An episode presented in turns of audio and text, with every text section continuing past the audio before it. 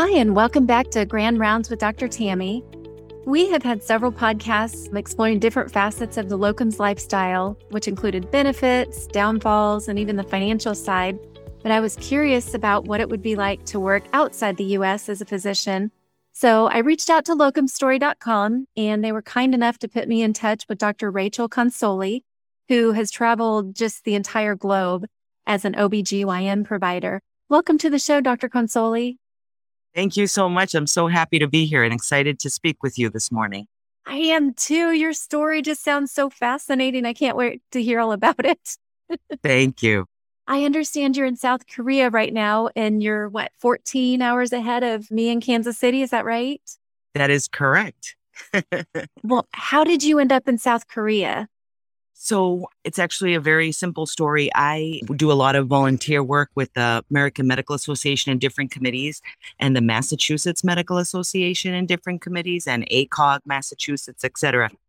And a friend of mine had said, in the Journal of the American Medical Association, JAMA, there was an advertisement for a job to help the Department of Defense, the U.S. military, for physicians with a lot of experience.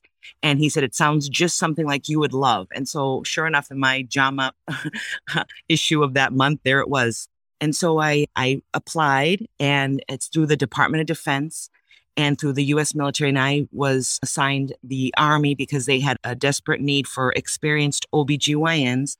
And they gave me a choice of Japan, Italy, Germany, or South Korea. And I chose South Korea because my sister actually works at Osan Air Force Base as a DoDEA teacher. And that's about an hour away from the hospital where I'm at, Camp Humphreys, which is the Army hospital here in South Korea. And so that's how I came to South Korea. And sure enough, they really do need physicians with experience because can you imagine? So I've been a physician 27 years, and my 27 years is more than all of the other three OBGYNs experience put together. So yes, I do have more experience than all of them. It's fun though, because, in Boston and other places, working with medical students and residents and PA students and nurse practitioner students. So it's fun to teach. It's fun to share. And I'm learning new things as well, because some of them right out of residency have new thoughts, and they're from different parts of the country. So they have different ways of doing things. So I'm also learning. Of course, we're always learning. So it's been a wonderful experience thus far in the few months I've been here. Well, I understand that you had a circuitous course to get to being an OB-GYN, and you started out doing something else. Can you tell us a little bit about your background there? Yes, I did a combination residency, family medicine, and ER. I was an ER physician for 10 years, and my father is both emergency medicine and internal medicine. So that's where I kind of got that love for emergency medicine. I'm dating myself here, but when I finished medical school, the show ER was out. And so it was kind of cool to be an ER doctor because you were like George Clooney, and I loved ER. So I did ER for 10 years and loved every minute of it. But I have to tell you, in my heart, there was still a hole and something was still missing. And I was like, what is going on? What am I supposed to do? I just remembered when I was in fourth grade, I had written this autobiography, and I said I wanted to do OBGYN. And since I was a little kid, I always wanted to do OBGYN, deliver babies, do cool surgeries. So all of a sudden I thought, you know what? I'm going to go back and do that. So after 10 years of being an attending in the emergency room, I went back and did an OBGYN residency starting from day one, and which actually was fun because as an intern, you have just as long as you do your work, you're okay. So I thought, wow, this is great. No one comes and asks me questions. Everyone just assigns me work. So anyways, so I did a whole OBGYN residency. And since then, I've also done two subspecialties. I am also board certified by ACOG in pediatric and adolescent gynecology surgery. And also I did a year of postgraduate work in robotic surgery on the Da Vinci robot in Pennsylvania. So I've done that, and it's just been a wonderful career. I've had just the nicest experience and met the best people, and I have the most wonderful patients. I really have to tell you that. Oh my gosh. So have you always done locums, or did you start out with a base of operations? How did you get to be doing what you're doing now? Yes. So didn't even know locums existed at first, right? Of course. So right out of medical school, residency, But during residency in the ER, actually, we had a locums group come and speak to us. And I thought, wow, this is the most amazing thing, because I love traveling. When I was a little child, my dad, who, like I said, is a physician, he took us to the Caribbean, to the Dominican Republic and Haiti. So I grew up traveling there and different places. And I always just liked that, like going someplace new, having a new experience, meeting new people, new culture of the hospital. So I started doing locums actually very early on in my career, even when I was first out of residency working in an emergency room near Appleton, Wisconsin. I did locums around Wisconsin. I just really enjoyed it. I enjoyed the fact that you can go to a new place, meet new people. It's almost like taking a vacation, right, from your job. But then I realized you could do this full time, number one. And then number two, I realized some groups like Global Medical Staffing, who are fabulous. I mean, they are just wonderful. They actually do locums internationally. So I've been with them to U.S. Virgin Islands. I've been with them to Guam. We've been with them with Australia, New Zealand. They're fabulous. So I just enjoy traveling. I enjoy having a new experience. So I kind of keep a base in Boston. So my beautiful hospital, Mass General Brigham Salem Hospital in Boston, I kind of keep a base there. I always come back there. And they're always so lovely to me, welcoming me and allowing me to have a job every time I come back to Boston. But whenever I'm traveling, they're always supportive of me. And so it's been thus far 27 wonderful years. That is amazing. Do you speak multiple languages? So because I grew up in the Dominican Republic, I do speak Spanish fluently, which I have to tell you, the shock of my life. When we first went to the Dominican Republic, I was a little kid. So I was like, I can't understand anyone. Because when I was little, we didn't have Dora the Explorer. So there was no Dora. So I didn't know any Spanish, nothing. So I learned Spanish. But I have to tell you, I have used Spanish almost every day of my life since I've been a physician. And even here in South Korea on the U.S. Army base, there are spouses of active military duty who only speak Spanish. And I'm like, wow, even in South Korea, I'm speaking Spanish. That's amazing. So yes, I speak Spanish. And then my father is Italian, and his parents, who are from Italy, lived with us when I was a child. So I also speak Italian. I do speak Italian, Spanish, and English. I wish I spoke more languages. I can probably say hello and thank you in probably 25 different languages. But hello and thank you can only get you so far. When you've traveled to different locations, is there a huge difference in technology, medications, culture of medicine? What has been the biggest thing that you found in that realm going to different places? So I've been to very drastically different areas of the world, such as South Sudan. I was there for 1 year with CMMB.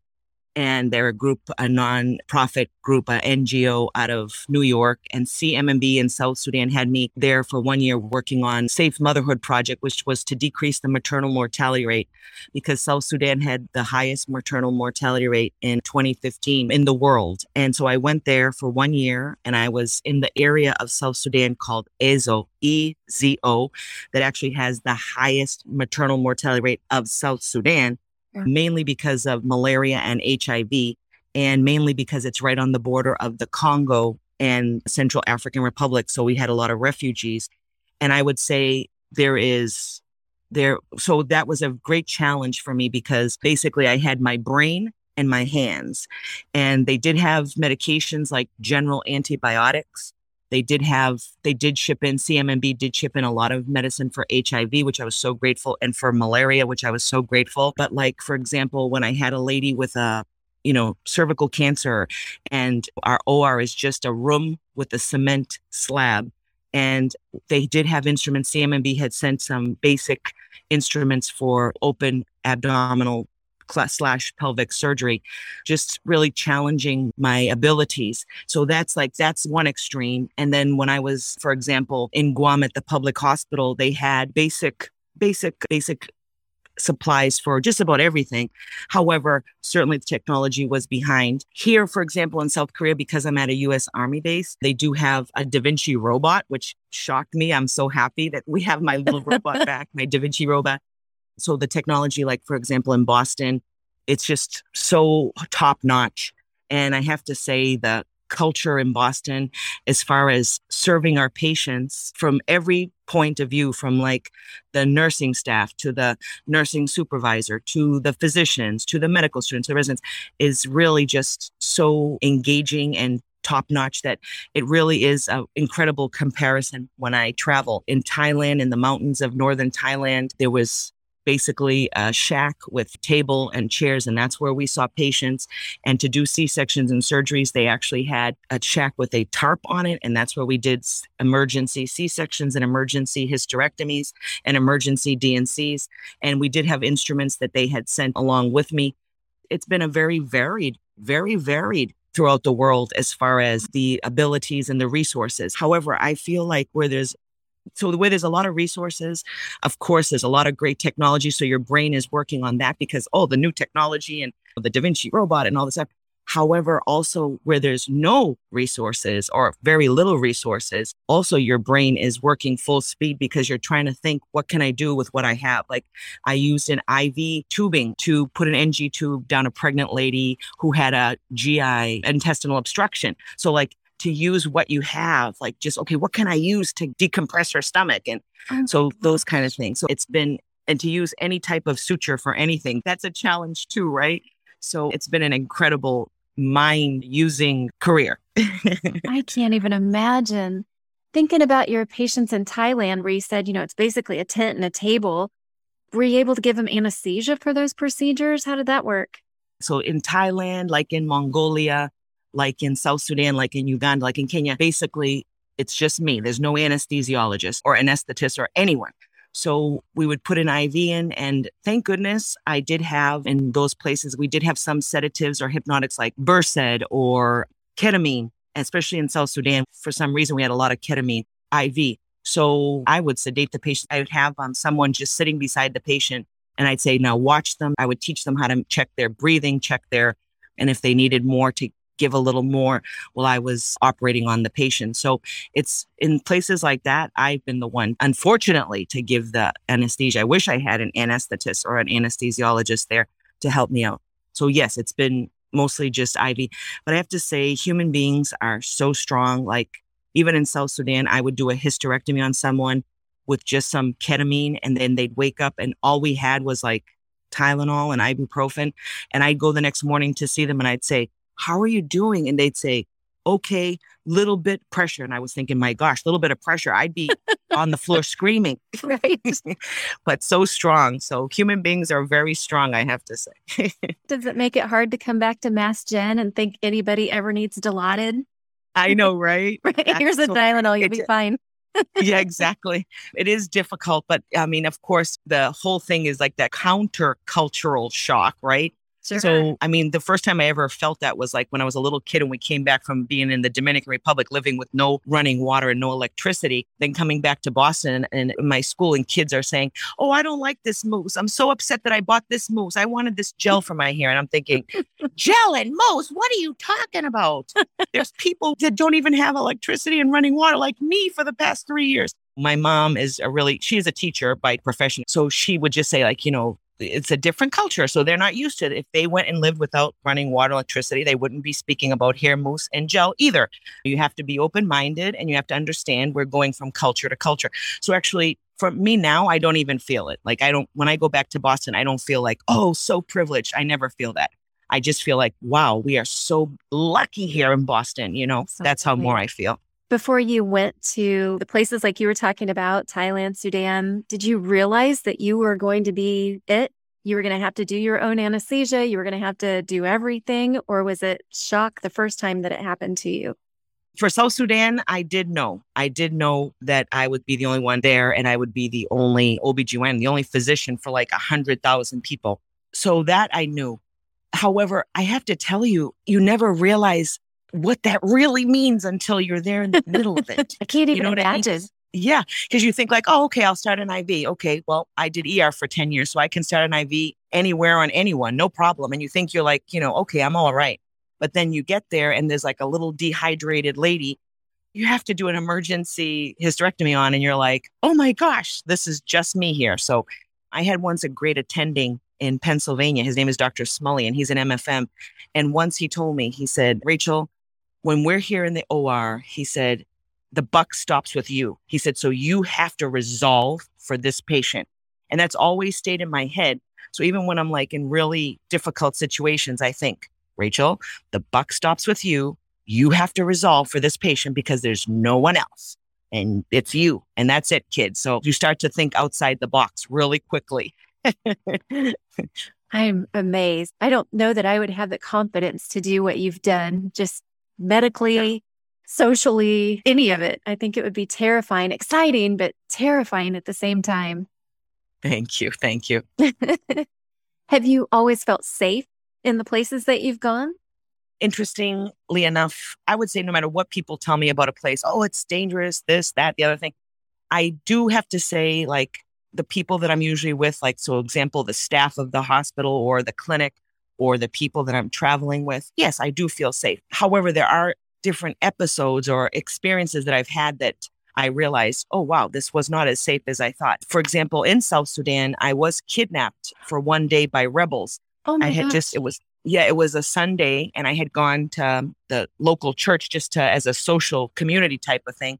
When I was walking home from the church, I said, oh, let me walk this other way. I've never been this other way. So I get a little more exercise.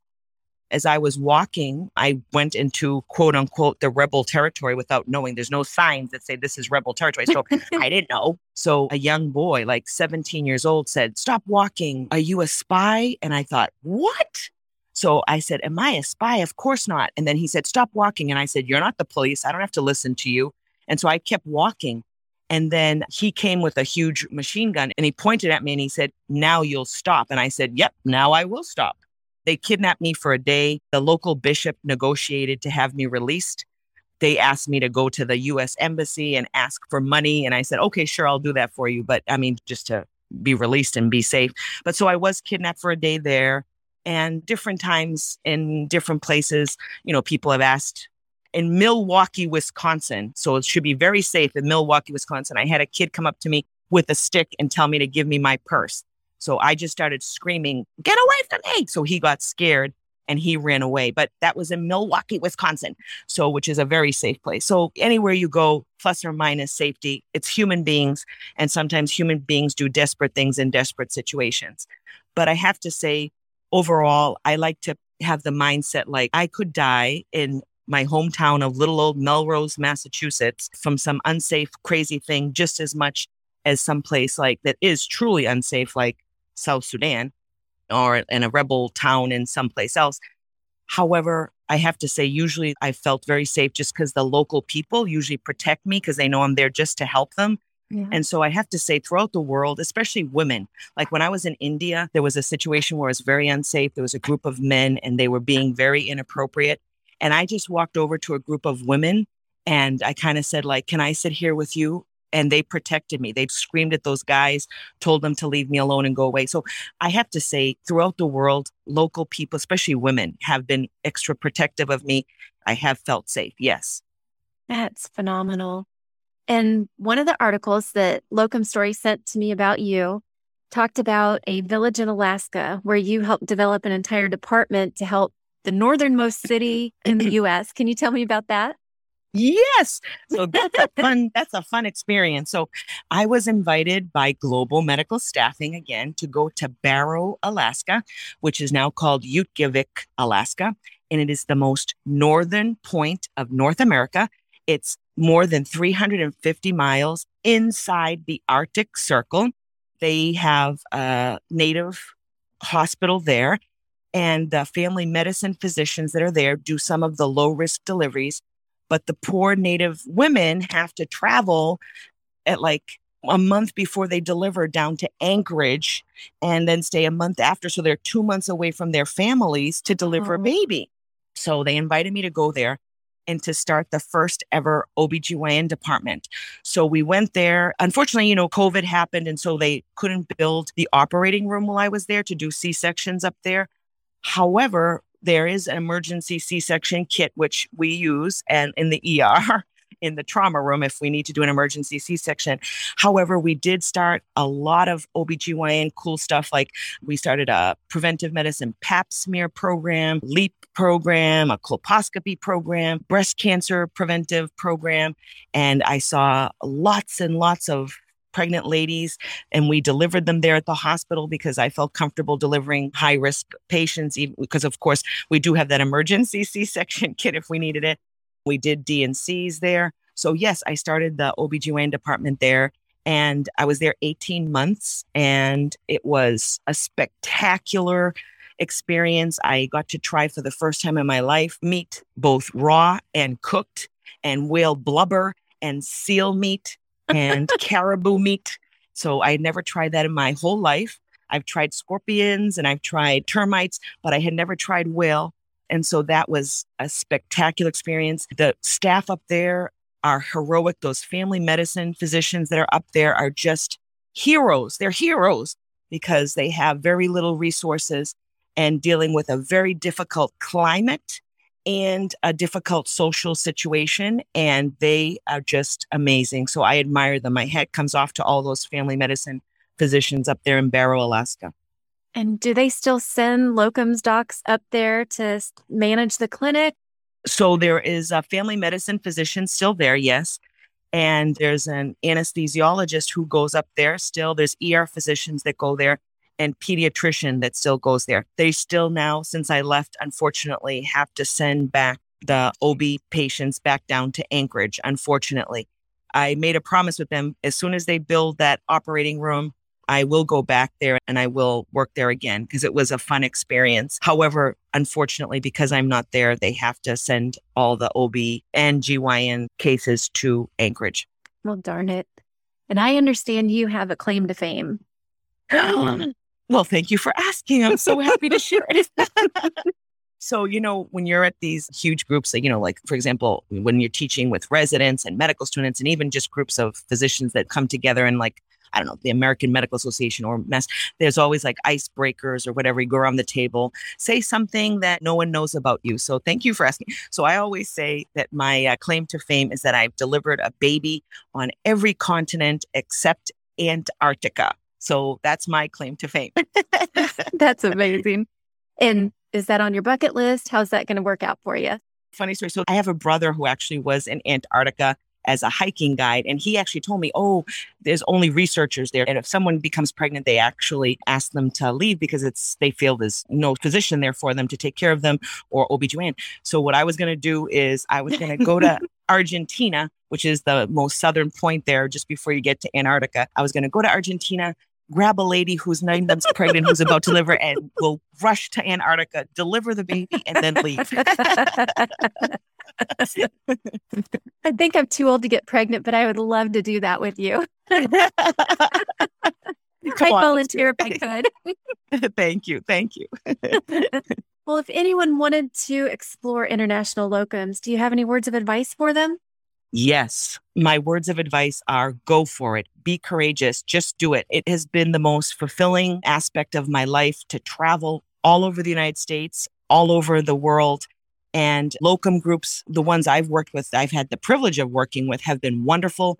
They take care of just about everything, housing, travel. They help you with your paperwork for licenses, for DEAs. They help you with everything and also very supportive. Everyone writes me emails from especially different places I've been from the locums companies. How is it going? Are you okay? Do we need to send you anything? I've only had wonderful experiences with Global Medical Staffing, Delta Locums, different ones that I've used. I've used others as well, and they've just been spectacular. So go for it. Be courageous. You can do it. And I think the end result, you'll be so happy because it's so fulfilling to go someplace new and work in a new hospital, new culture, new people, new food, new everything. And of course, give of yourself. So it's a wonderful experience. I can't even imagine how many lives you've touched over the years. Thank you. Thank you. How many babies have you delivered? Do you have any idea? Yes, I do, actually. So recently I was asked to gather the information of how many babies I had delivered. So I had to go back, of course, 27 years almost. So I've delivered Before I came to South Korea, I had the number and it was verified by the hospital, all the hospitals I worked at confirming it. It took about a year to get all this information gathered. So I delivered 12,100 babies before I came to South Korea. And here I've delivered thus far 10 babies. So my total is 12,110 babies. Oh my God. That is amazing. Yes, thank you. So a whole village. Oh, that's true. That's bigger than my hometown. Yes, I know. And I like to say of course, in the United States, when I deliver a baby or even here with American parents, I always say, if your child becomes the president of the United States, please invite me for the inauguration to the White House because I want to be on TV in a pretty dress. And I want them to say, this lady delivered the president of the United States. I want to wave on TV. Everyone keeps saying yes. So I'm waiting for the day to get the call from the White House. That might not even be the White House. It could be the president of 100 countries. It sounds like. That's right. Correct. Dr. Consoli, thank you so much for taking the time to talk to me. You are probably the most fascinating person I've ever talked with. So thank you. Oh my goodness. Thank you. Thank you for having me. It's been a pleasure and I've had a lot of fun. Oh, I bet. Well, I'd also like to thank locumstory.com. They were the ones who put us in touch with each other. And I just want to give a little shout out to them. If anyone was looking at doing locums, it's a free website, informational website, just where you can learn more about the locums lifestyle. And I don't think they're even there to sell anything. It's more information. And I'd like to thank all my listeners. Thanks for taking the time to tune in this week. And I hope you'll join us next week for Grand Rounds.